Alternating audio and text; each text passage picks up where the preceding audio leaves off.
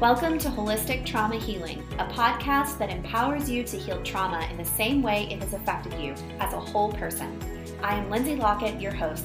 I have discovered a profound path to healing trauma that allows us to move out of the role of victim and into the role of empowered and conscious creator of our best possible reality.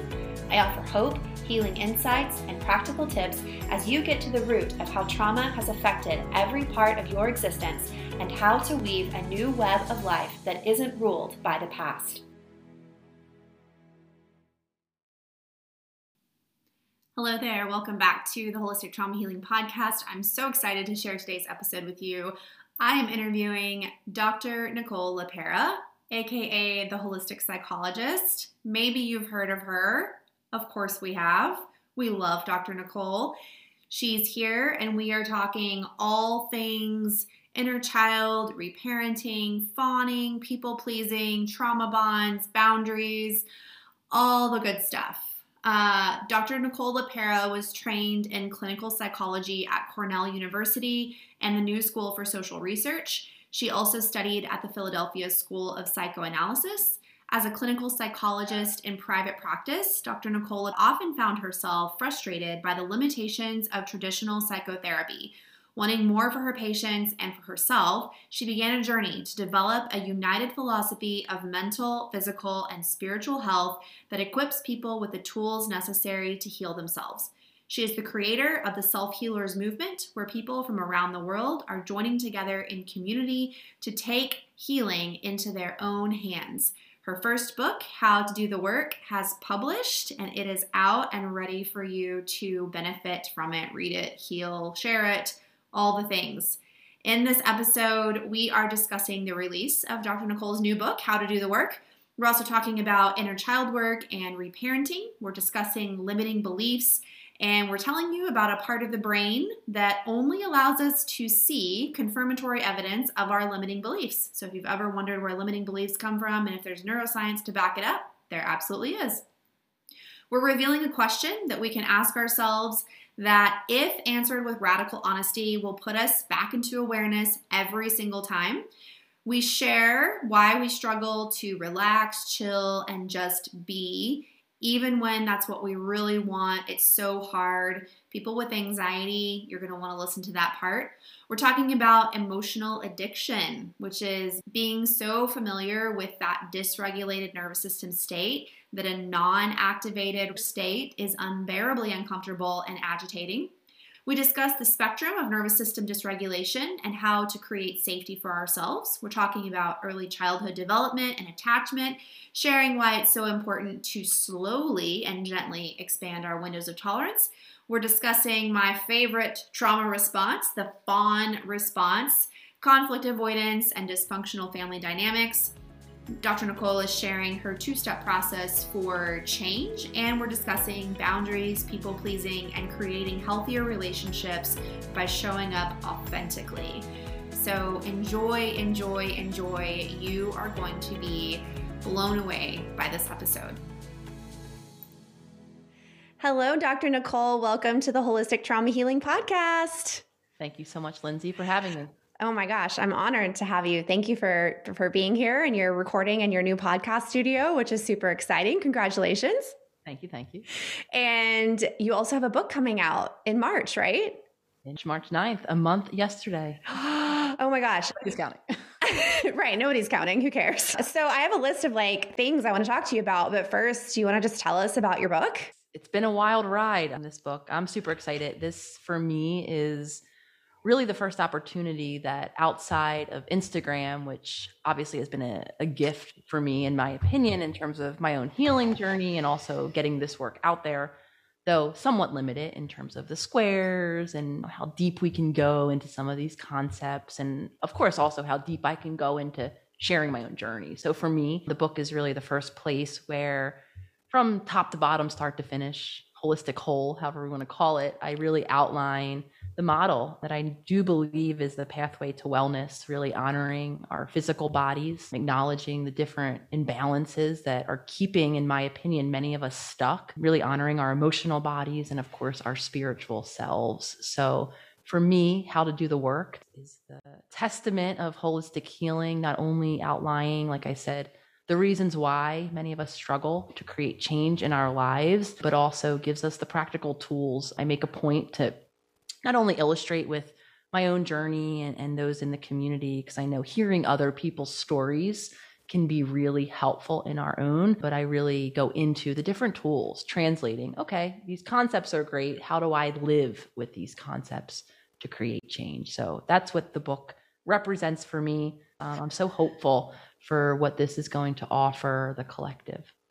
Absolutely. That sounds amazing. I actually just posted on Instagram today that I believe healing should be accessible, approachable, affordable, and available. And to me, your book sounds like it is all of those things. That's because a lot of people can't afford a therapist. A lot of people can't afford a psychologist or a psychiatrist. Even some self help courses on the internet are out of reach for a lot of people. And I think a lot of people think that they have to like put their financial well being or their material well being at risk if they actually want to get healing. And I love your book, just sounds to me like it aligns with what I believe about healing. And like our healing shouldn't be for sale, like it should be accessible and available for everybody. So I love it.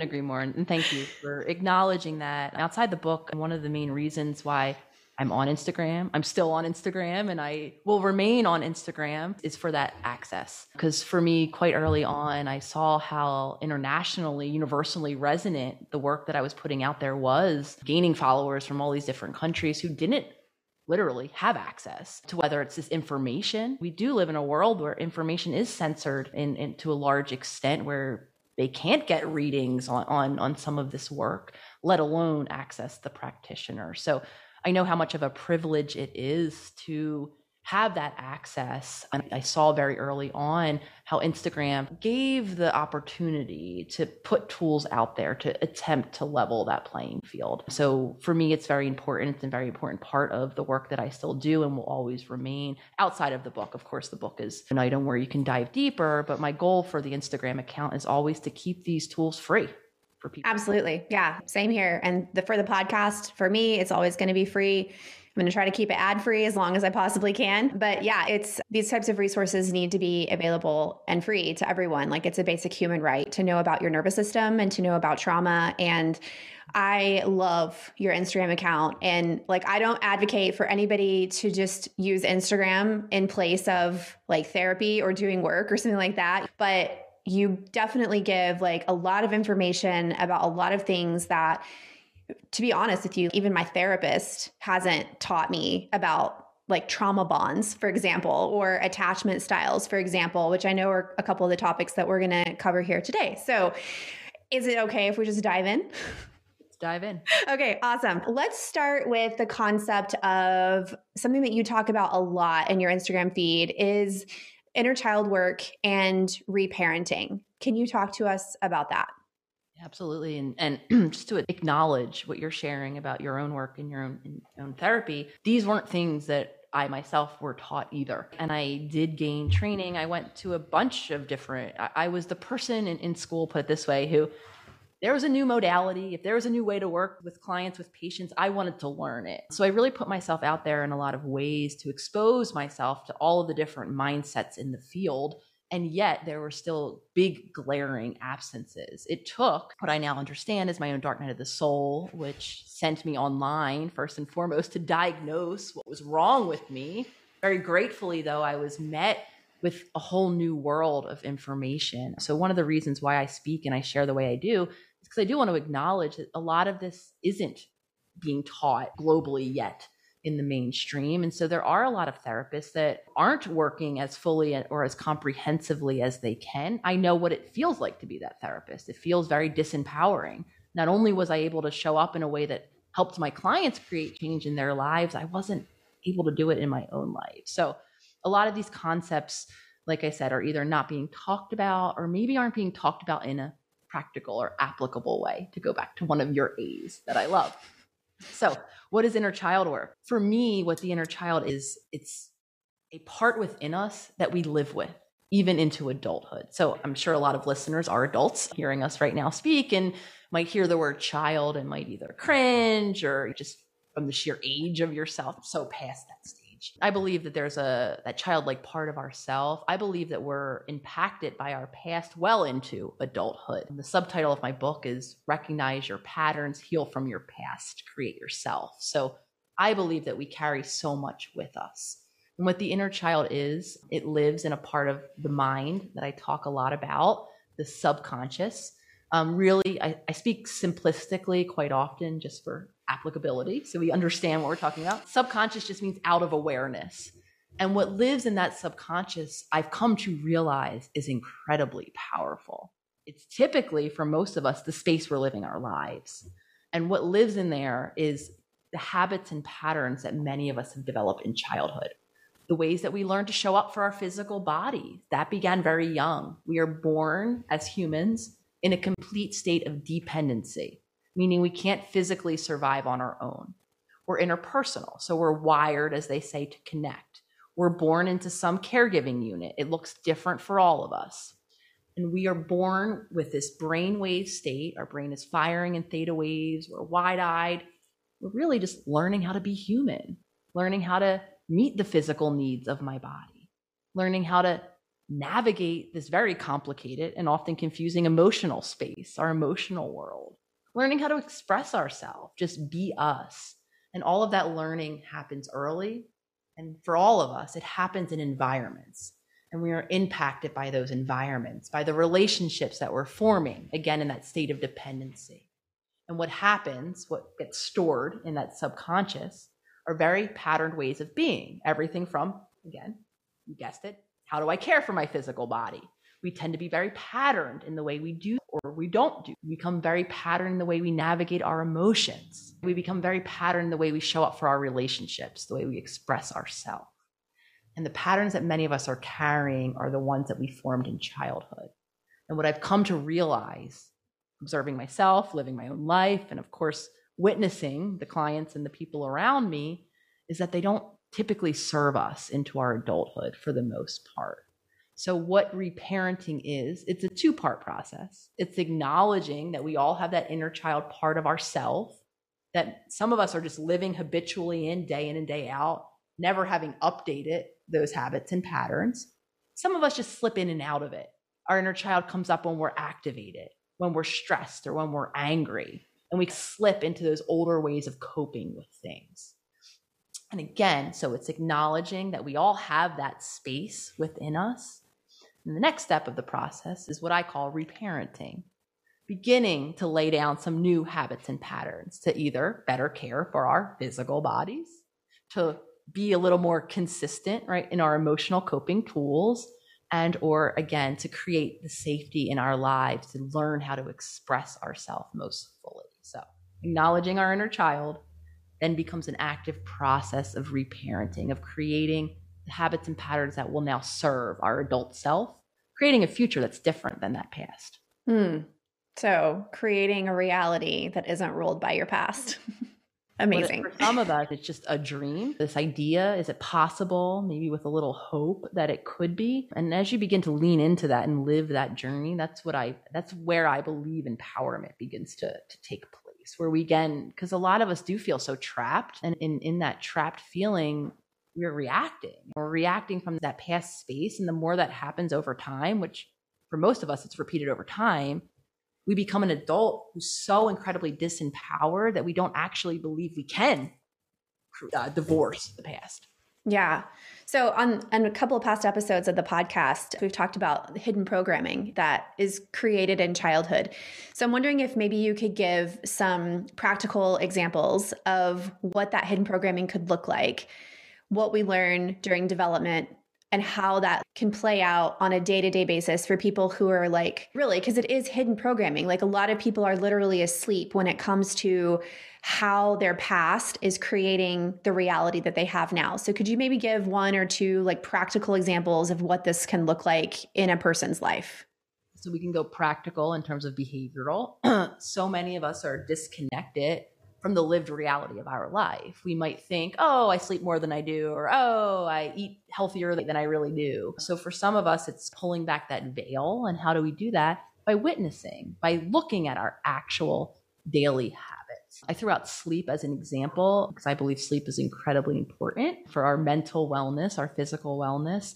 And I believe it's the area that we, to put it simply, lie to ourselves or we're a little bit delusional around. We think we sleep more, we think we have better habits than we do. We might get into bed at, say, nine or 10 though I get into bed with my cell phone until really one or two. So I'm like, how, why am I so tired? I got into bed at nine. If I'm honest though, was I in bed to sleep? So you get it.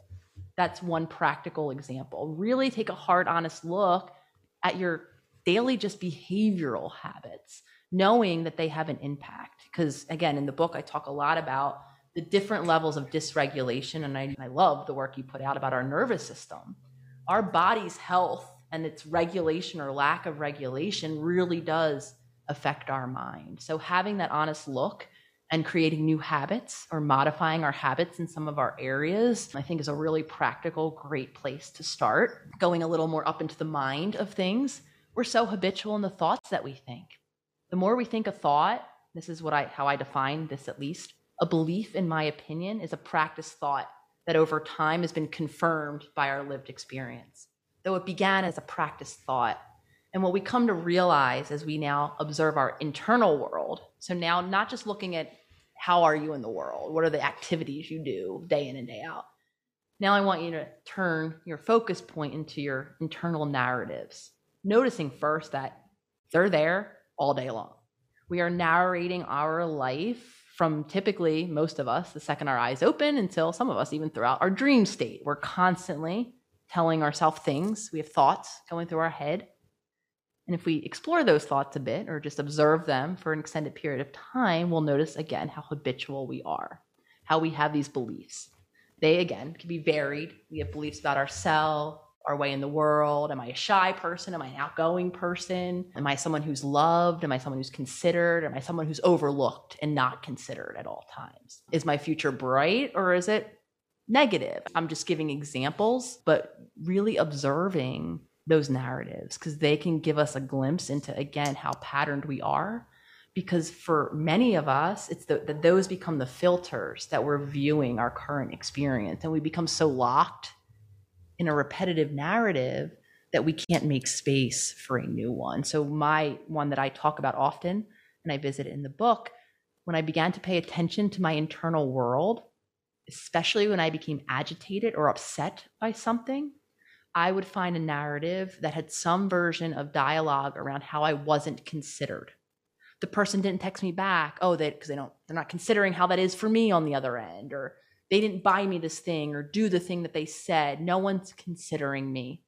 And what I realized is I was viewing the whole world through that narrative. And all I was looking for was confirmation of how I wasn't considered. And what we come to find, and again, I talk about this in the book, we actually have a little part of our brain that does that. It's called the reticular activating system. And it actually works as a filter where it will filter out all evidence, just using my example, of all of the ways that I was considered in that day, in that hour, in that moment, and only allow me to quote unquote see that confirmatory evidence of that belief that I have. So I use my example and I urge everyone to do that internal exploration. Begin to pay attention to your thoughts.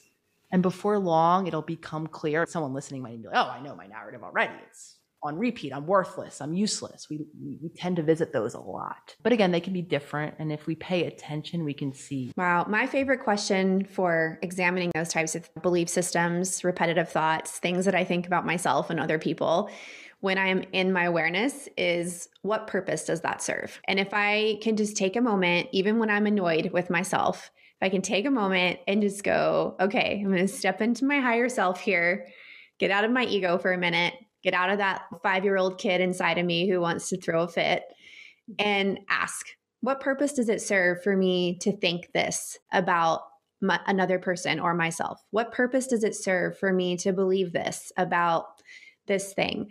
what purpose does it serve for me to get in bed and scroll on my phone until almost midnight? And that question has literally been the only way that I've been able to break through some of those, for lack of a better term, like ceilings that I put in my own life. Do you have a question or a way that you can help people get into their awareness and start to examine some of those belief systems and that hidden programming uh, more clearly? I love that question of, Thanks. what purpose does it serve? And I think I want to extend on that and acknowledge the importance of what we could call radical honesty, transparency, of acknowledging the truth of that answer. And this is why I bring this up. What I came to realize, and I talk a lot about a concept that I term emotional addiction. Oftentimes, for some of us, the purpose it serves, and again, I'm going to really simplify all of this, is to keep us in our familiar, whatever that familiar might be. So I'll use myself as an example. I am someone who's known the experience of anxiety for as long as I can remember. I was a little girl that every thump in the night was the bad guy that was going to come in to cause myself or my family harm. Along with anxiety, let's talk about the physiology of it.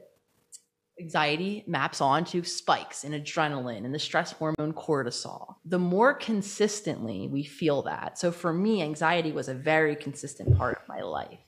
So that became, in a sense, a normal for me. My body got so used to how it felt to be agitated, on edge, waiting for that next shoe to drop. That what I started to notice, though, if you would have spoken to me logically, as a friend, as a partner, whomever, you would have heard me proclaiming, right, this hippiness at heart. Peace, man. I just want to chill. Can't everyone just relax and calm down? All I want is peace. And what I came to observe in myself, and this is why I urge us to be honest with ourselves, say I have a peaceful moment. Maybe I'm alone, or maybe I'm having a quiet moment with my partner, and nothing's going on, nothing's happening. What I would notice is I would do one of two things. If I was alone, I would feel an almost indescribable agitation. And before I know it, the way my outlet would become, I would be up, tearing around the house cleaning, top to bottom. Couldn't sit still. Yes, yes. Oh my gosh, me too. Uh, yes. Not comfortable in my peaceful moment, one might say. Yeah. Probably annoyed that the house is clean, dirty, annoyed first, got a little agitation. And now I'm tearing around. Or if someone had the gift of being near me, perhaps my partner, I might agitate the situation. I might revisit that look that I wasn't sure of what you meant when you looked at me that way, partner Lolly. So can we revisit that this morning even? And before I know it, if I'm lucky, we're in a fight, we're in a conflict. I'm agitated again. Now, why am I describing this? This is what I call as an example of emotional addiction. My baseline, I became so used to how it feels when my body is agitated that the unfamiliar, nothing going on, no stress, that not having that level of activation in my nervous system and in my hormones felt uncomfortable. Back to that subconscious. That subconscious operates very, know, it's evolutionarily driven with the purpose of keeping us safe. According to our subconscious, safety is in the familiar. So my familiar stress reaction was my safe place. And when my body didn't get that, it wondered what was wrong. So I created it. So this is what I why I bring this up now. Because what I would see myself and the honest truth I had a conversation I had to have with myself was just that. Was Nicole, what is the purpose? My purpose is to create stress in that moment. So when I became aware of my purpose in that moment was to revert to my normal, I could relieve myself of the shame that I felt by having that compulsion or feeling that drive. Because now I could just break it down. Okay, my my mind is doing what it does. That's what it feels like it needs to do right now to be safe. I might even be have compassion for myself in that moment. And then in that space over time, I can begin to cultivate and create comfort and safety then and security with feeling different. So I love your question and I just wanted to extend on it in this moment. What am I doing? What is my intention? What am I trying to get here?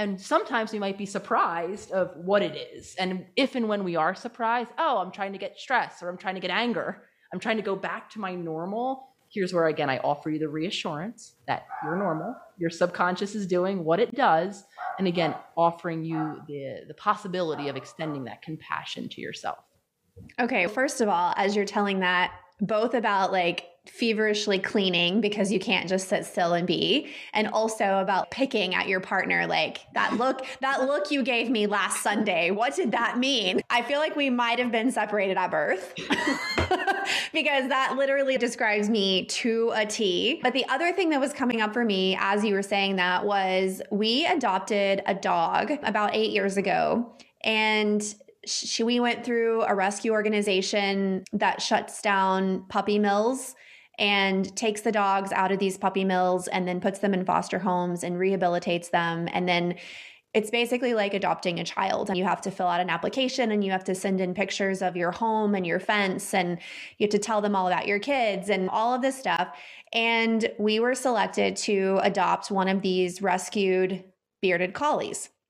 We were so excited about it. We drove six hours to go get her. We got her home and she ran underneath mine and my husband's bed and just stayed there. And we tried everything to get her to come out from under that bed. She just, we had the hardest time getting her to go outside. She was afraid to go in and out of doorways. Like it was so difficult. And I called the rescue organization and I was telling them about the troubles that we were having with this dog. And they were like, here's her history. And her history was that she was two years old when she was rescued from a puppy mill.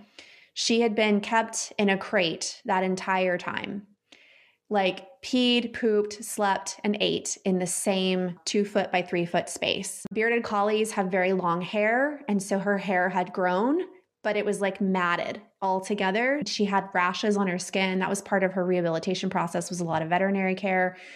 When they came into this puppy mill and shut it down, they pulled her out of the crate and for the first time in her life set her on grass and she didn't know what to do. And so they thought that they had rehabilitated her to the point of being able to be adopted, or they wouldn't have adopted her out to us. But we got her home. And even though she was free to come and go as she pleased, she had the run of the entire house. She could go wherever she wanted. She could go outside and lay in the sun, be in the grass. She had two little kids who were there to play with her. She got to lay in bed with my husband and me at night while we watched Netflix. Like she was just so safe. But because her norm for her whole life had been being in a cage, not being on grass, not being free. That was what became familiar to her. So even though we put her in what would now be a very healthy, safe environment, her nervous system actually perceived it as a threat because it was completely unfamiliar to her. And I think that's important when we're talking about like our inner child because a lot of us had childhoods that were so very unsafe and so dysfunctional. And then we get into adulthood and we have the ability to create a completely different outcome for ourselves than what we were raised with. And we don't know how because the dysfunction, the lack of safety, the drama, the family dynamics, the codependency, all of those things is what is familiar to us. And so being able to just sit and be and not have to be up cleaning feels impossible. It, annoys us. I remember the feeling I used to get whenever my husband would come home and he would just sit on the couch and do nothing. And I was like up making dinner and I was up cleaning and I was taking care of the kids. And I'm like, why aren't you doing anything? Because I didn't know how to just go sit on the couch next to him and just enjoy him being home. I thought I had to be up doing something all the time. So, can you speak a little bit to how do you, in your work, how do you help people get to that place where they can be in a safe, functional, non codependent environment and not feel like they want to crawl out of their skin? Really good question. And it's still mind blowing to me. And in, the, in my book, I talk a lot about an expanded definition of trauma, though what's mind blowing to me is how many of us feel unsafe. And again, I expand the definition of trauma to include other consistent patterns, typically of relating in our relationships, of self betrayal, of not showing up in full expression of ourself, that the more consistently that happens, I believe lead to the same outcome, which is that that state of dysregulation in the body, in particular in our relationships, lacking safety.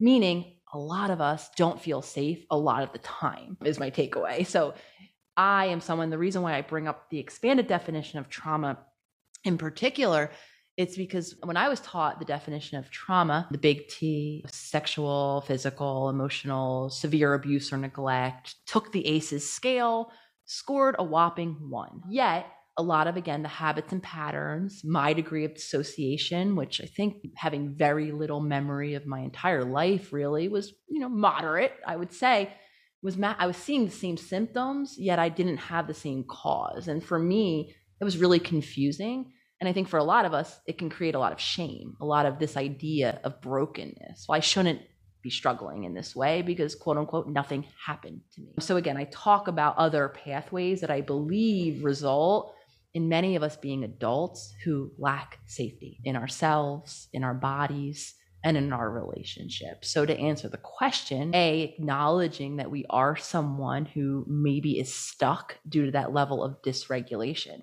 I talk about the symptoms, as do you, of nervous system dysregulation. How do I know if I'm stuck in that hyper vigilant, sympathetic fight or flight state? Always waiting for the next shoe to drop. My heart rate's always elevated. I'm always on edge.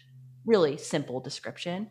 Or some of us get stuck in that hypo parasympathetic state, right? Where I have no energy. No, I almost can't move. Life feels totally laborious. It's just hard. And then there's the whole spectrum in between. So knowing, I believe, for some of us can be really relieving because we can maybe understand physiologically now why we're struggling in the way that we are. So it can become less of a defect in our personality or in who we are and more of a function of what we've experienced. So for many of us, that's healing in and of itself.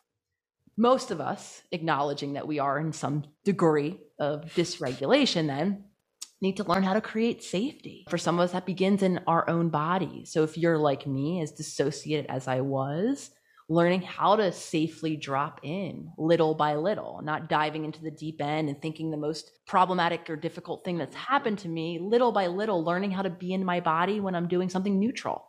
For me, it became through movement, going on the walk instead of being lost in thought like I love to be, worrying about tomorrow or stressing over yesterday, just being present on my walk, learning how to drop into my body when it naturally felt a bit safer led me to learn how to drop into my body when it felt less safe, when it felt agitated. And then learning, of course, how to ride those feelings or how to learn how to expend them or cope with them in a different way than checking out. So for some of us, it's in our bodies. For most of us, then we have to learn how to create safety in our relationships. For so many of us, we don't feel safe around the people that we are around most of the time one of the reasons why not only is this the self healer community in and of itself so important to me, the circle as well, the membership is so important to me because for many of us, this it's within those communities, virtually even, that we begin to find the safe people, especially again, given our living circumstances and, and our neighborhoods and our homes and where we're living when they're actually not safe many of us do have to then go online and find those people. So safety is a gradual process. Like I said, it doesn't involve ripping the band-aid off and just going headfirst into the thing that makes us the most uncomfortable. That's actually quite unsafe to do. We want to gradually teach ourselves that in our bodies and again in our relationships and in our world, we can cultivate safety. That's beautiful. Yeah, like slowly expanding that window of tolerance and not just trying to jump out the window all at once. and I can understand how it's appealing for some of us to want to jump out that window, especially if we're incredibly uncomfortable. And if the consequences have, for many of us, been building up over a lifetime, we do get to that point where I'm like, I'm done. So my, my life tomorrow is going to be completely different. I'm just going to dive in and deal with all of this and be better the next day. Very well intentioned, because what I hear is, I'm hurting and I want to feel better quickly.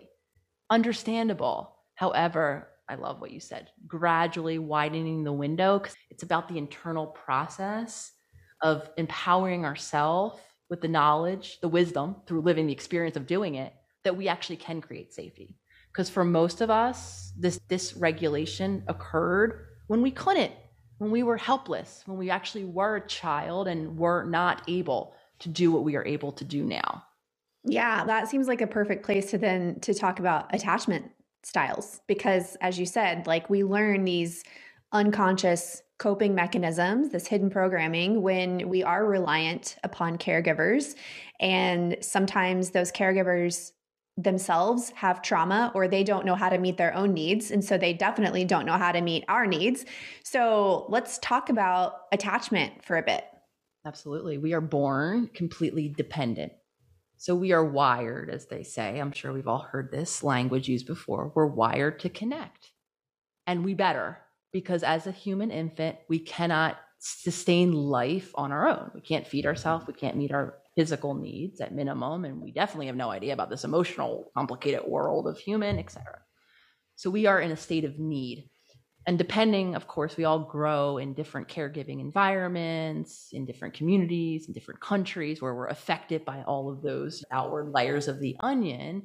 We're affected predominantly first and foremost as well by those earliest relationships because we're bonding with people as a, an attempt an avenue to get needs met. Now i believe we have needs based on all three aspects of ourself. I believe we have physical needs. How do I navigate this body? How do I know when it's hungry? How do I know when it's full? How do I know how much sleep it needs? These vary based on the individual that we are and the individual that you are. Same thing goes for emotionally. We're doing a whole lot of emotional learning. How do I navigate these hormonal changes, these energetic changes that map onto this experience of emotions as being human? And then how do I learn how to express myself spiritually?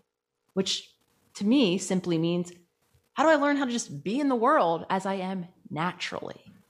Now, here's where it gets complicated. Because we need to connect, we need to have our needs met. We are so attuned as a child and so adaptive that our need to belong, to make sure that we're physically surviving, trumps the rest of our needs. So, what we do is we begin to modify things such as how we show up in the world. And what this begins to look like, we might start as the little helper who helps with my siblings or helps mom and dad, little caretaker. Maybe I'm a little life of the party. I'm the one who entertains all my friends, all these little roles. That's the the one who goes in the corner and is quiet to stay out of the way in the corner and it's quiet. It's yeah. very interesting. I'm having an idea. I totally did not share that one. I was the little girl who held hid under the table, who caused no problems, who then turned into being the helper because I discovered that good grades and performing athletically kept the peace. Everyone was happy and I even got praise and it took my family's attention from the other things that were stressful. So before long, I learned how to continue to play those roles. So I believe most of us do that.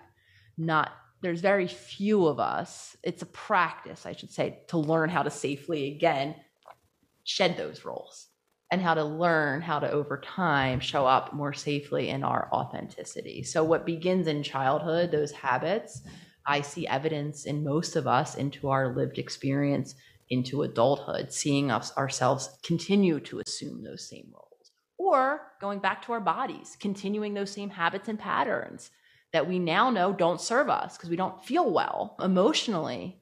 By the time we're adulthood, I'll speak for myself, I accumulated a lot of emotional fallout from that dissociation. A lot of people who I thought we were close, not feeling very close at all to me because I was keeping them at a distance. And what I was feeling was unfulfilled in my relationships, understandably. So again, we, we carry habits and patterns. We learn in childhood, and what we learn in childhood for a lot of us sticks with us into adulthood. Since the very first episode, the Holistic Trauma Healing Podcast has been ad free and freely available. For just $5 a month, you can financially support the show so that nervous system education and trauma healing resources remain accessible and available to everyone. Go to lindsaylockett.com forward slash circle to support the show. Yeah, absolutely. I'm really glad that you brought up how we learn as children to modify ourselves to fit in, to avoid conflict, to make things easier for our parents or whatever. I also come from a background where I wasn't the kid who hid under the table, but I was the kid who I had a lot of dysfunction in my family. I had a narcissistic, abusive stepfather and a disempowered, codependent mother. And I desperately wanted love from both of them, and neither of them had the capacity to love me unconditionally. But I figured out if I make good grades, I get praise. If I keep my room clean and I clean the rest of the house, I get praise. If I help out in the kitchen, I get praise. And so I learned pretty quickly that my worth was measured by what I did and how I made other people happy. And then going into being a people pleaser. And we have not talked about this a lot on the podcast yet. So I'd love if we could maybe dive in a little bit deeper on the fawn response and people pleasing because a lot of people are familiar with the fight flight. They get that one. The freeze response with disassociating and all of that has become a little more familiar. I think the one that gets touched on the least is the fawning. And I think that's the one we need to start talking about a lot more. So, can we talk about that? Yes, and I'm really happy um, that you are offering this. And I agree with you. I think fawning and that people pleaser personality is quite at epidemic levels. I read a book by Aziz Gazipura, I believe his name is. It's called Not Nice. And it really talks about this idea of it's a book about boundaries, though it really unpacks this concept of nice and how pretty categorically universally this idea of nice is a lot of different ideas have gotten wrapped up into what is nice and what isn't nice with the general gist of the message being a lot of us are overly nice and we're operating like we're sharing now as people pleasing or fawning or we're showing up with our number one priority and i'm going to speak because i lived this myself of being conflict avoidant or keeping the peace and that's what fawning can look like. So being that that young child who myself was very fearful of the world, similar to you. I learned the ways to keep the peace in my family, to get praise, to feel good, to feel as connected to my mom in particular. And I kept doing that. What I also saw in my family was very limited conflict. We had a lot of avoidance. Difficult things weren't talked about, things were swept under rugs. Until, of course, every now and again when they would inevitably erupt, because one can only keep things down so far. But I bring that up because I didn't have much experience with being modeled conflict and how to healthily address conflict in relationships where two humans show up and say, Hey, this is my experience. And the other human says, This is my experience. And it's negotiated some way. I never had any moments that I can even remember of that happening in my family. So I became largely conflict avoidant. And I got really good at it, almost out of my awareness, I so naturally would filter any thought I had, any impulse I had, any feeling I had, any choice that I may want to make. First, not through myself, does this work for me in the moment, but through a question of how would this affect whoever was in front of me or whoever I could imagine, you know, kind of domino down line would get an effect by this. Typically, I would decide based on what that answer was to limit the negative effect it would have on others. And this was something I realized, Lindsay, that I would do, not even realizing I was doing it. And when this kind of came to my realization, I was in my 20s, my later 20s, and was going on and on to a friend about all these obligations that I thought everyone had of me, and what this person wanted of me, and what that person wanted of me. And my friend very calmly looked at me and said, Nicole, what do you want? And I was dumb. I, I had no idea. My, mouth dropped open. I couldn't even answer her question. What do I want? I didn't know what I wanted to eat for dinner. I didn't know yeah. what my body was hungry for, let alone whatever it was that I was trying to figure out what I want. I had no idea what I wanted. And it was at that point I, I came to realize at least the fact that I was filtering it. Still breaking that habit was incredibly difficult because for a lot of us, it does become a function of our nervous system, a protective function um, what it is physiologically, right? The idea of conflict avoidant is protection in some way. If I don't cause issue, I don't risk whatever the imagined outcome could be. For most of us, it's usually some version of loss of love, loss of relationship, abandonment, loss of sense of self. I'm not who I am anymore if I'm not showing up for you. Who am I? So, of course, all of this then becomes the work we have to do into the future. But breaking that habit first and foremost is difficult because like I said, it connects to safety. It becomes our own self protection. If I don't ever express myself, I don't ever have to worry about the negative impact that could have on another, on the world, or someone just not liking what I have to share. And for a lot of us, that gets wrapped up around that safety. And if we're honest, it doesn't feel safe to do. So we go into like I, you, and a lot of us do without even thinking about it. We're just placating, people pleasing, fawning as an attempt to keep ourselves safe. Yeah, I love what you said about how you would go into a situation and immediately it was about how are they going to perceive this? How is this going to affect them? How do i need to modify myself to make them more comfortable or whatever else? And i want people listening to realize like you're not consciously having those thoughts. Like you're not having an internal conversation with yourself. You're in milliseconds. Your nervous system is like picking up on this energy and you're not really having this internal dialogue. It's more of just how fast you adapt to it because your nervous system perceives it as like a literal threat to your survival and you don't have time to think about what to do. You just have to adapt to to quickly like fit in and modify and make everybody else comfortable. And what this ended up doing for me is I grew up to be, I'm now almost 38, and I grew up to be chronically people pleasing, but then chronically feeling resentful over people who I felt weren't reciprocating what I was giving them but then also someone who didn't know how to set boundaries and had a really hard time when other people set boundaries. For, for me, I had a hard time respecting them and I had a really hard time setting them. So that's pretty common with people pleasers. Absolutely. okay. Boundaries. I had no idea what that word even was, Lindsay. I had none, that I needed them or what the hell it was. I think for me as a people pleaser, I put a lot of like weird boundaries on myself. And especially, I could speak to, I grew up in the Bible Belt in Texas in the Southern Baptist Church. And there's a scripture in the Bible that says that a woman who's gentle and quiet is pleasing to the Lord. And, you know, then there's a Proverbs 31 is the passage in the Bible that talks all about what a woman of godly character is and all of these things. And I fawned for Jesus a lot. like my first people pleasing relationship was with Jesus because naturally I am a very outspoken, opinionated, driven, assertive person.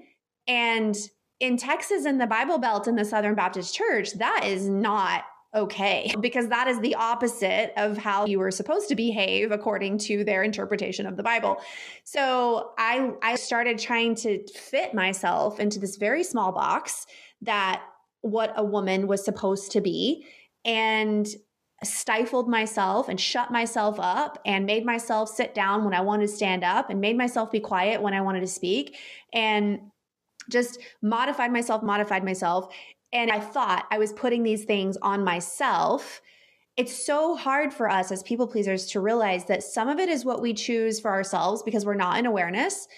But so much of it is also like society's expectations, our culture's expectations, our family's expectations, our religion's expectations, our political affiliations expectations. And we're just like, everybody has so many goddamn boxes that they're just trying to get us to fit into. And fawners, people pleasers, are like literally trying to fit in every single box and please everybody without realizing this is actually impossible. Exhausting and impossible. Absolutely. Mm-hmm. Yeah, so exhausting, so impossible. So, what would be like if somebody's listening to this and they're like, holy shit, I'm a fawn type. I'm a people pleaser. I don't have any boundaries. I don't know what I'm doing. I don't even know who I am or what I want for dinner. What would be the first thing that if they're just listening to this right now, like in their car, what would be the first thing that you would tell them to do if they're having this epiphany? I think honoring themselves for the honesty and the awareness of having that epiphany is the first step. I always talk about a two step process of change. And the first step is awareness, is being conscious, is being transparent, is saying, yes, I see this pattern. Even greater step is seeing the pattern in real time. Because here's where we invite step two to begin to take hold is creating change then in that pattern, whatever that means. Beginning to think new thoughts, beginning to show up differently, having a new boundary, whatever it is, that's the action step. That follows from awareness when we're unconscious, when we're in that autopilot, we don't even have the opportunity to do step number two, to do something different. We need to be in conscious mind in real time to create that opportunity, to see those two paths in a sense, right? Here's my old way of being, and here's my opportunity. While it will be uncomfortable because it will be unfamiliar, though I have the choice now, that creates the opportunity to action. So, creating that awareness is the first step and then we want to expand that awareness or that conscious practice. Because this is what I would see time and time again in my old work and in my old self we can have incredible insight from that conscious place. We can see all of the negative outcomes of our past behaviors, create a new pathway of action to have a future that's different. Yet I can't build that bridge when it happens that next time in my real time. So we want to expand that consciousness so that as I'm going about my day and as I begin to see those roads ahead of me, old way of being, new way of being, in real time, I can begin to make those new choices because that's where change happens. And a lot of us, like I said, come by that awareness in spades. We have all of it. And for some of us, that can be the most frustrating place to be before we begin to build that bridge because then we get really shameful and can become really critical of ourselves and wonder why I can't do the new thing. And because for some of us, it's a matter of learning how to be conscious as it gets harder and harder, as that pull, as my emotional center, my amygdala lights up and all those old habits are like, pick me. It's hard then. It becomes harder to stay online, to stay conscious. That is the work. I love something you said earlier, though, too. I just want to acknowledge it the resentment piece. Because when I talk about boundaries, when we have this conversation of breaking habits, of actioning, of creating boundaries, maybe to help me break the habit of fawning, of creating new safety, of showing up differently in my relationships, I think a lot of us do. Like I brought up that book, we do feel selfish we do feel bad for the downfall, the effects that it'll have on someone else. But what I do know is that honoring our authenticity, learning how to show up, even if it's uncomfortable now, and even if it does create change for the other in our relationship, in my opinion, that creates the greater possibility for the relationship to continue into a future. Because resentment is so incredibly real and it's insidious. It can be a killer of a relationship because I'll speak from my own lived experience. I went down relationship after relationship of romantic partners or friends who didn't show up in all of the ways I wanted them to. And who I wasn't upset with? Myself.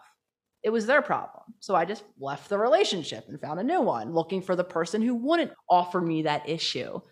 And I got resentful and angry. And it would lead to, like I said, the ending of relationships sometimes. So, for a lot of us, the fawners out there, those of us who want to begin to show up differently in our relationship, who might experience the effects of the change in our relationships, people reacting in different ways. I know I entertained the concept of selfish for a long time. I felt selfish. I felt like I was doing wrong for not showing up for my friend, definitely felt like I was selfish when I stopped showing up as frequently for my family because I was taught family is everything. That's what you do when you come from a big Italian family, you show up. So when I stopped showing up, Lindsay, I felt selfish because that's what I was taught I was. But what I've come to realize now is that resentment and learning how to show up for myself and create a bit more space so that I can show up authentically actually is what allows a relationship to continue. And it's the loving thing to do. It's a gift to the other person because now you re- you just decrease the possibility that you get mad at them and resentment can be really ugly in relationships and we can be really mean when we're reacting from a place where we don't feel like we're getting our needs met yeah that's so true i i was reminded of i as a conflict avoider people pleaser chronically i was in my mid 30s before i ever had a deep friendship that the friendship survived a conflict. And it was because we it was two people who were both aware of our tendencies to fight, flight, freeze, fawn, aware of that our relationship was the most important thing and so we were going to figure out a way to have this difficult conversation or approach this conflict in a way that was honoring both of us. But I never experienced that until I was in my mid 30s and have lost a lot of friends through my life because one or both of us like wasn't able or willing to be able to relate to each other in that way. And what I will say is as and I'm saying this as a people pleaser, I know that people pleasers our number one fear is disappointing people and causing conflict. That is our number one fear. But I can also say that when we can rise above that and become aware of it, use neuroplasticity to our advantage, reform the pathway, go from the old pathway to the new pathway. When we do that, for me, it has led to I have three best friends besides my husband. I have three best friends. They're the only people on this planet who I have been able to have not only a meaningful relationship with before we had a conflict, but then an even deeper relationship with once we went through a conflict together and got out on the other side. And it's made us closer. It's made us trust each other more. It's made us feel safer with each other. It's brought down so many walls.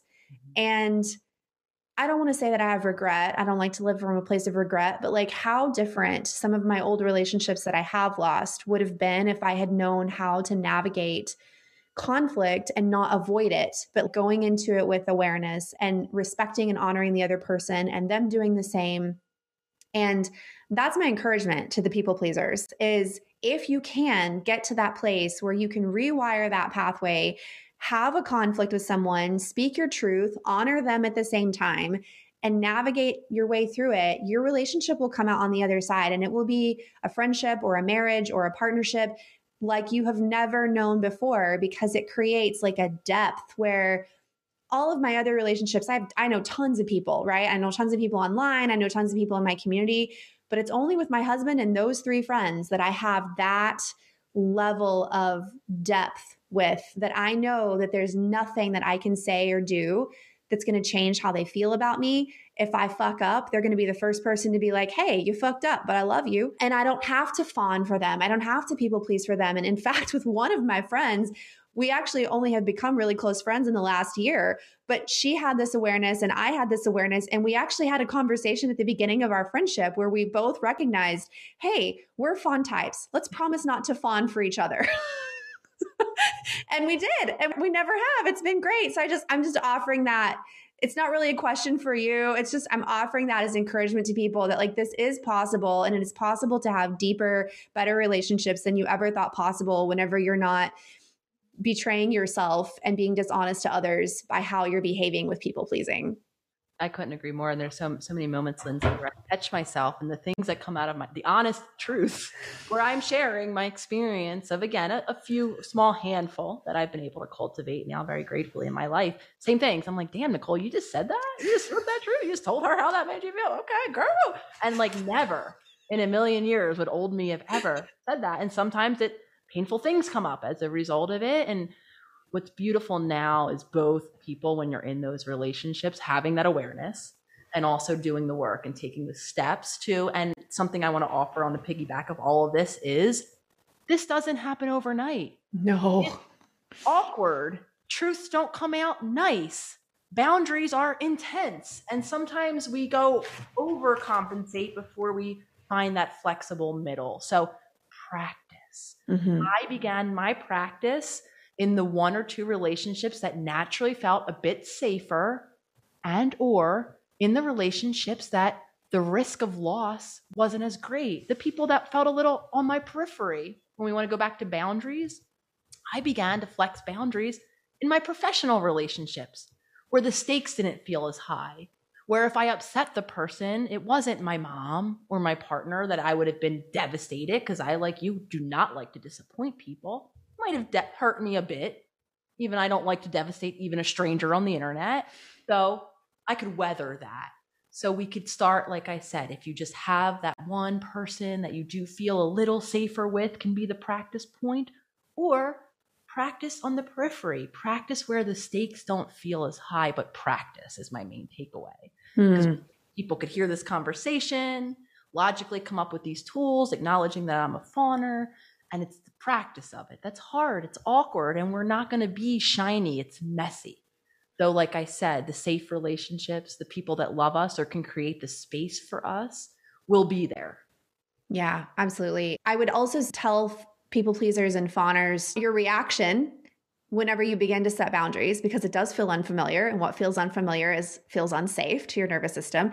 So, from my experience, I started getting really good at setting boundaries, but then I also found myself like over explaining myself. so it was like, I would set a boundary no, I can't have you over to my house this night. And then I would go into because blah, blah, blah, blah, blah, blah, blah, blah. And what that actually created was like more resistance because it was like, if I would have just said no, it would have probably been like, okay, fine. But then because I offered all of these different explanations for myself, then it was easier for the person to invalidate my boundary rather than just giving them like a hard, gentle no. And so I would caution people like, it's gonna you're gonna feel like you need to over explain yourself. You're gonna feel like you have to justify your boundaries but you actually don't. Have you experienced that with being a fawner and a people pleaser? Absolutely. I i call it my court case. I present the court case. Yeah. Why this is the appropriate thing to have happen now in hopes that they agree and i yeah it's hard because even just to sometimes it happens outwardly where i present another with my court case if you will sometimes i don't even have to say it but i'm doing it in my mind yeah. I'm rationalizing. I'm almost convincing myself, because that's what that is the court case presented to another is the attempt to convince them, really convince oneself. Mm-hmm. So sometimes, like I said, that just remains in my mind. And I still feel myself rationalizing, okaying it before I, you know, present the no to another person, whether or not it's over explained or not. For some of us, that lives, that process lives in our mind. Mm. So becoming okay with it, uh, again, is part of that journey. And for most of us, we can't just imagine our way to it. It's the lived experience of beginning to implement boundaries, of seeing the fallout that might be there. Maybe the reaction is as terrible as we imagine it to be. The, the beauty possibly in there is the opportunity to discover what we can tolerate. Can you tolerate this person having that reaction? And then what happens next? Some of us might be surprised that reaction is short lived and it continues on, or we reboot and go back. Mm-hmm. Oftentimes, though, we're not even met with that imagined reaction. And again, like I said, I think it's the lived experience. I think wisdom is always our greatest teacher, doing it for ourselves. So, like I said, I just always go back to the importance of practicing the boundaries because I can sit here as a recovering codependent fawner till bitter end and, and claim and tell you all of this beauty, empowerment, and authenticity and deep relationships on the other side, as can you, Lindsay though it is until the listener goes out there and lives the experience of implementing a boundary and creating that new space and freedom and or safety in their life that i believe that change really begins to set in so doing it is the most difficult part of the journey though the most important yeah, you're not, you're going to learn a lot about setting boundaries from listening to a podcast or from reading books or whatever, but you're not actually learning it until you're doing it and messing it up and trying again and trying again. All right, I'm going to switch gears on you again. You have something in your feed that I've seen you talk about, and maybe I'm not following the right people because I'm not seeing anybody else talk about this, but I love it. So I'm wondering if we can talk about trauma bonds. I'm not seeing a lot of people talking about trauma bonds, and I'm not a licensed therapist or a psychologist. Is trauma bonds like a technical therapy term, or is that something that you have come up with through your years of experience? So trauma bonds, I believe it was first being talked about in the therapeutic context. Um, blanking on the name of the gentleman, though it was initially discussed in the context of a relationship, typically with an abuser, where there's some version of abuse in the relationship, and it's commonly it, it's akin to the concept of I don't know if any of you heard, obviously the most the more extreme version of Stockholm, but this idea of love and negativity, hate, discomfort, abuse, whatever we want to call it, wrapped in to the same package. This idea that I can still be drawn into relationship with someone actively engaging in abuse. So this idea is a lot of us have either lived or maybe witnessed loved ones live the draw of still staying in an, in an, overtly abusive relationship, just still love our abuser or can't seem to leave them. And it was really defined in the context solely of having that abuse present, that big T, if you will. So that's how initially it was studied and it was framed in the field. And again, so I have expanded that because what I believe trauma bonds are, I think it surpasses even just those moments of abuse where love and hate, in a sense, or, or evil or violence get fused into this idea of I believe it's our whole relationship patterning again originates from those earliest experiences, those ways that we modified our being to show up, oftentimes in disservice to our own needs, whether it's our own body's needs in that given moment, where I show up at all hours of the night because I'm the people pleaser, my friend keeps calling, and so now my sleep is actually struggling or emotionally, or again, I'm wearing those masks. The longer I wear a mask and I'm only showing up as the people pleaser, what happens to the rest of me? There's still all of this other self that is there. So I believe, again, that's what a trauma bond is it's the patterning, the relationship patterning in particular that most of us begin to implement in childhood as a result of our surroundings, our experiences, that then we repeat over time. We tend to always play that role and we tend to find ourselves with very similar partners, friends, or anyone that we're in relationship with. So trauma bonding is the patterning. Again, becoming aware what is the patterning? Do you typically play the same role across your relationships? Chances are the answer is yes. And then, like I said, understanding the connections, chances are is connected to the earliest ways we received love or remained connected in childhood with the goal of being what I believe is authentic partnership or us evolving into authentic interdependence, meaning authentically showing up as me, whatever that means in any given moment, still feeling bonded and connected to those around me. That's great. Thank you for explaining that. That helps a lot. I'm going to go back to your Instagram and I'm going to refer to those posts and try to absorb that and integrate that a little bit more. That's really great. Thank you. So I just want to ask you some just broad questions now, if that's okay. You've mentioned a lot since the beginning of the interview about taking care of our physical bodies and how that's something that we learn how to do or don't learn how to do in childhood. And then we often repeat those patterns. And I'm going to share a really hot take that I've never shared publicly before. And this is coming out of, I have a really deep background in health and wellness, nutrition. And my hot take is that I don't believe you can truly love yourself and feed your body shit. So everybody's like pushing pause and stop on their on their phone right now like nope i'm done. Canceled. Anyway and maybe that's like a harsh way of saying what you're saying which is we don't learn how to take care of our bodies. Can you talk about taking care of your body and self-love and all of that?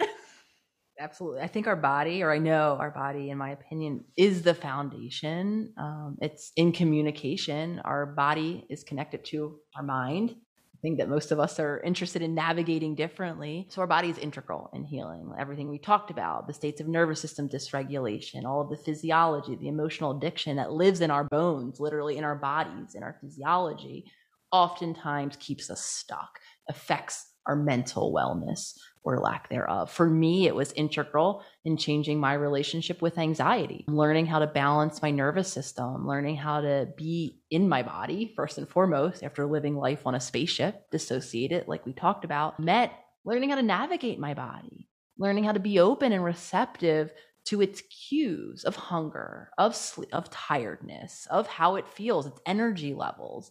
All of this was foreign to me because I was so disconnected from it. I believe our bodies are infinitely much more smarter than we are. It knows what it wants. It knows it has a tendency to always fall back into balance if we remove the barriers from it from doing so. So if we allow ourselves to hear our body's signals and our body's wisdom, I believe our bodies will always direct itself into optimal health and balance. Most of us, though, aren't allowing our bodies to determine what happens next, whether it's being fed or what, whether eating is discontinued, whether we're done, if we're sleeping, if we need a little more sleep or a little less sleep, or we have a lot of energy and we need to expend it. Our bodies will tell us. Most of us are doing a different method. We're, lear- we're doing a top down method where we're doing an idea or we're using what we were modeled or what we were taught to do or maybe with someone else what worked for someone else. Maybe or, their diet entirely right? I mean, or what someone on instagram is telling us to do. Right? i mean that you know that uh, well if it worked for them it must work in the same way for me. We're not we're so unique. All of our bodies are different. All of our physiology is different. So again if we're looking for something separate from us to dictate how to care for us chances are we we're not going to be attuned. And what we might end up with then is a lack of health in whatever direction that is. So i believe that again it's a process of reconnecting with our body of everything we talked about of creating the safety that's important of remaining in our bodies once we've landed from our spaceship and then opening our awareness learning how my body signals when i'm hungry learning the difference. Am I hungry or am I just bored? Am I thirsty? Am I agitated? Is something else going on? I know for me, I love to distract myself with food.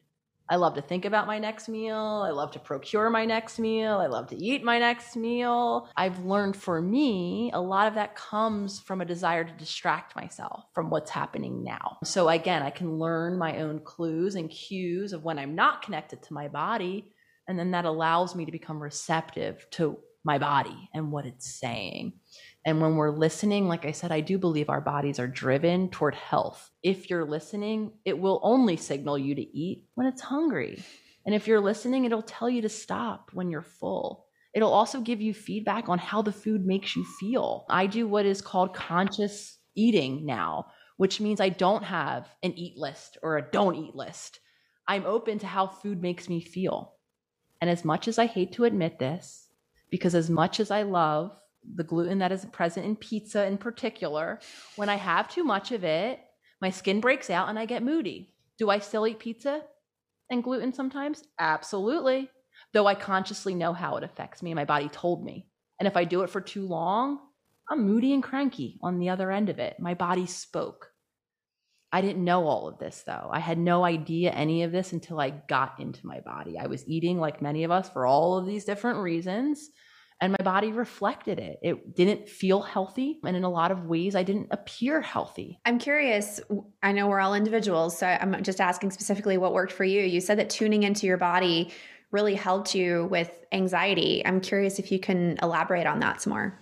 So, aside from dropping into my body, really understanding my breath, I did a lot of breath work. I still do a lot of breath work. I realized that I hold my breath when I'm stressed. I understood the importance of learning how to breathe deep from my belly. I learned that activates that parasympathetic. So when I was in that stress state, it helped my body. It helped urge it toward that balance that it naturally wanted um, to go into. So breath work for me was a big part of reestablishing balance in my body as was paying attention to my food because certain foods, I love sugar. I love sugar. I love my ice cream with my pizza with my ice cream afterward. If that would be my ideal meal, that's what I would eat. Sugar, I learned, or having too much sugar steadily throughout my day would cause anxiety. So I started to find my way through eating and paying attention and then removing some foods consciously and intentionally to see their effect I, I started to learn the effects of different food types had on me. So for me, it was breath work, nutrition, and then back to that sleep, making sure that I was in bed and that I was getting sleep when I was in bed. Mm-hmm. Yeah, for sure. Mine was caffeine. I had to remove caffeine because as much as I loved drinking coffee or caffeinated tea, it just made my heart race, made me feel like jittery, like I was about to take off and go into outer space or something. And it just wasn't worth it. That's a really common one. And, and, whether or not you have to limit it completely, or I talk in my book too, limiting it after you know, noon or 2 p.m., because the later in the evening, I won't tell you that I have the gift of being caffeine tolerant. My husband does too. one thing I didn't have to remove. What I did learn though, and, and I've removed alcohol pretty almost incompletely every now and again, though I do have an alcoholic drink of some kind. However, I learned timing too.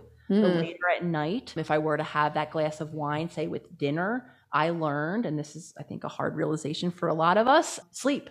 My sleep gets really affected really quickly. So if I am going to opt in for that glass of wine, it might be at lunchtime or mid afternoon so that I could make sure that I've metabolized it. But caffeine, thankfully, because I do love me some coffee, does remain in my diet. that my husband does the same thing. He'll come to bed at nine o'clock with a cup of coffee, and I'm like, "Are you serious?" Yeah, it's fine. It doesn't affect me at all. I just want to throw him the bird or something. Oh my gosh. This has been so great. I feel like I could just sit here and chat with you all afternoon, but I know you have things to get back to. It is interesting. I just started my own membership and I've only been following you on Instagram. I haven't checked out your website until recently, but you have the self healers circle, and I just recently started the trauma healers circle. Isn't that funny? I love it. yes. And so I'm curious. Did you okay? So I'll tell you why I chose to use the word circle instead of like membership or, you know, course or class or something like that. I chose to use the word circle because if you're sitting around a circular table, everyone is equal. Nobody's in charge, there's no hierarchy. Everybody is the same, everybody's voice matters the same. There's a mutual level of inclusion and respect. And also, I feel like a circle is the best way that I can throw the middle finger to capitalism, patriarchy, and colonialism, because all of those systems are hierarchical. They assume that European settlers were better than or higher up than Black, Indigenous people of color. They assume that men are higher up than, more powerful than, better than women. They assume that the rich and the corporations are better than regular people. And so there's that hierarchy. So I wanted something that was inclusive where who whatever you are, whatever the letters are behind your name or not, you can come and you can be a part of a conversation and everybody can share what they know and everybody can glean from each other. Can you tell me why you chose Circle for yours? I love that explanation, Lindsay. And very similarly, Circle means interconnected, in my opinion. It's very much connected to the idea of holistic, uh, mind, body, soul, individual connected to collective, no beginning, no end, peace in, in whole. So for me, that's really at the, the base of my work. I see my work get misunderstood a lot with this idea that I am professing this idea of man as island, hyper individualism. I think in the context of our conversation today, what I'm actually professing is authentic interdependence, learning how to inhabit our space authentically, which often does in, involve that inner work outward, right? Where we change our relationship with our bodies, with ourself, with our own emotions, with our own spirit and soul learning how to then express it outward in our relationships. However, in my definition, in my opinion, in my work, in my life, it's all interconnected. So for me, that's what circle is. It's understanding that, and this is what the book is for me too, is that our collective is healing, it needs healing in innumerable ways. Again, from systems that have been here from the dawn of time, macro and micro affecting us. And I believe that the pathway out is to heal the collective, the community, the macro through the individual work. And circle for me is the interconnectedness of us all. That's beautiful. I love that so much. Thank you. Thank you. So, people can find you online at yourholisticspsychologist.com. They can also find and become part of your self healer circle on your website as well. You have a Facebook group a YouTube channel, and your Instagram. All of that I will link to in the show notes for this episode. And of course, your book. I'll link to the book as well. I'm so excited for you. Thank you so much. Thank you for coming on today. I really am excited to share this. Thank you. Thank you, all the listeners out there, for showing up today curious. And thank you for the work that you're doing. I love what you put out each and every day on Instagram. I think it's so necessary. And I was jazzed when you decided to have this conversation with me. ah, I'm honored. I'm fangirling hard now.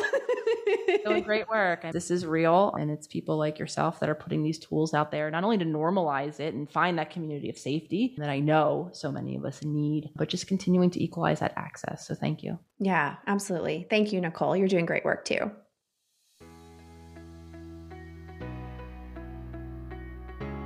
Did you enjoy the show? Awesome. Here's what you can do next. First, make sure you're subscribed. Second, I'd really appreciate it if you took a few moments to rate the podcast. Finally, you can partner with me to keep putting this healing information into the world. For just $5 per month, you will help keep the show ad free and freely available. If you want to go deeper and connect with me and other trauma healers in community, I invite you to join the Trauma Healers Circle. This community is where the magic happens. You get access to bonus podcast episodes, monthly Zoom calls, and most importantly, you'll find your people. Go to lindsaylockett.com forward slash circle to join.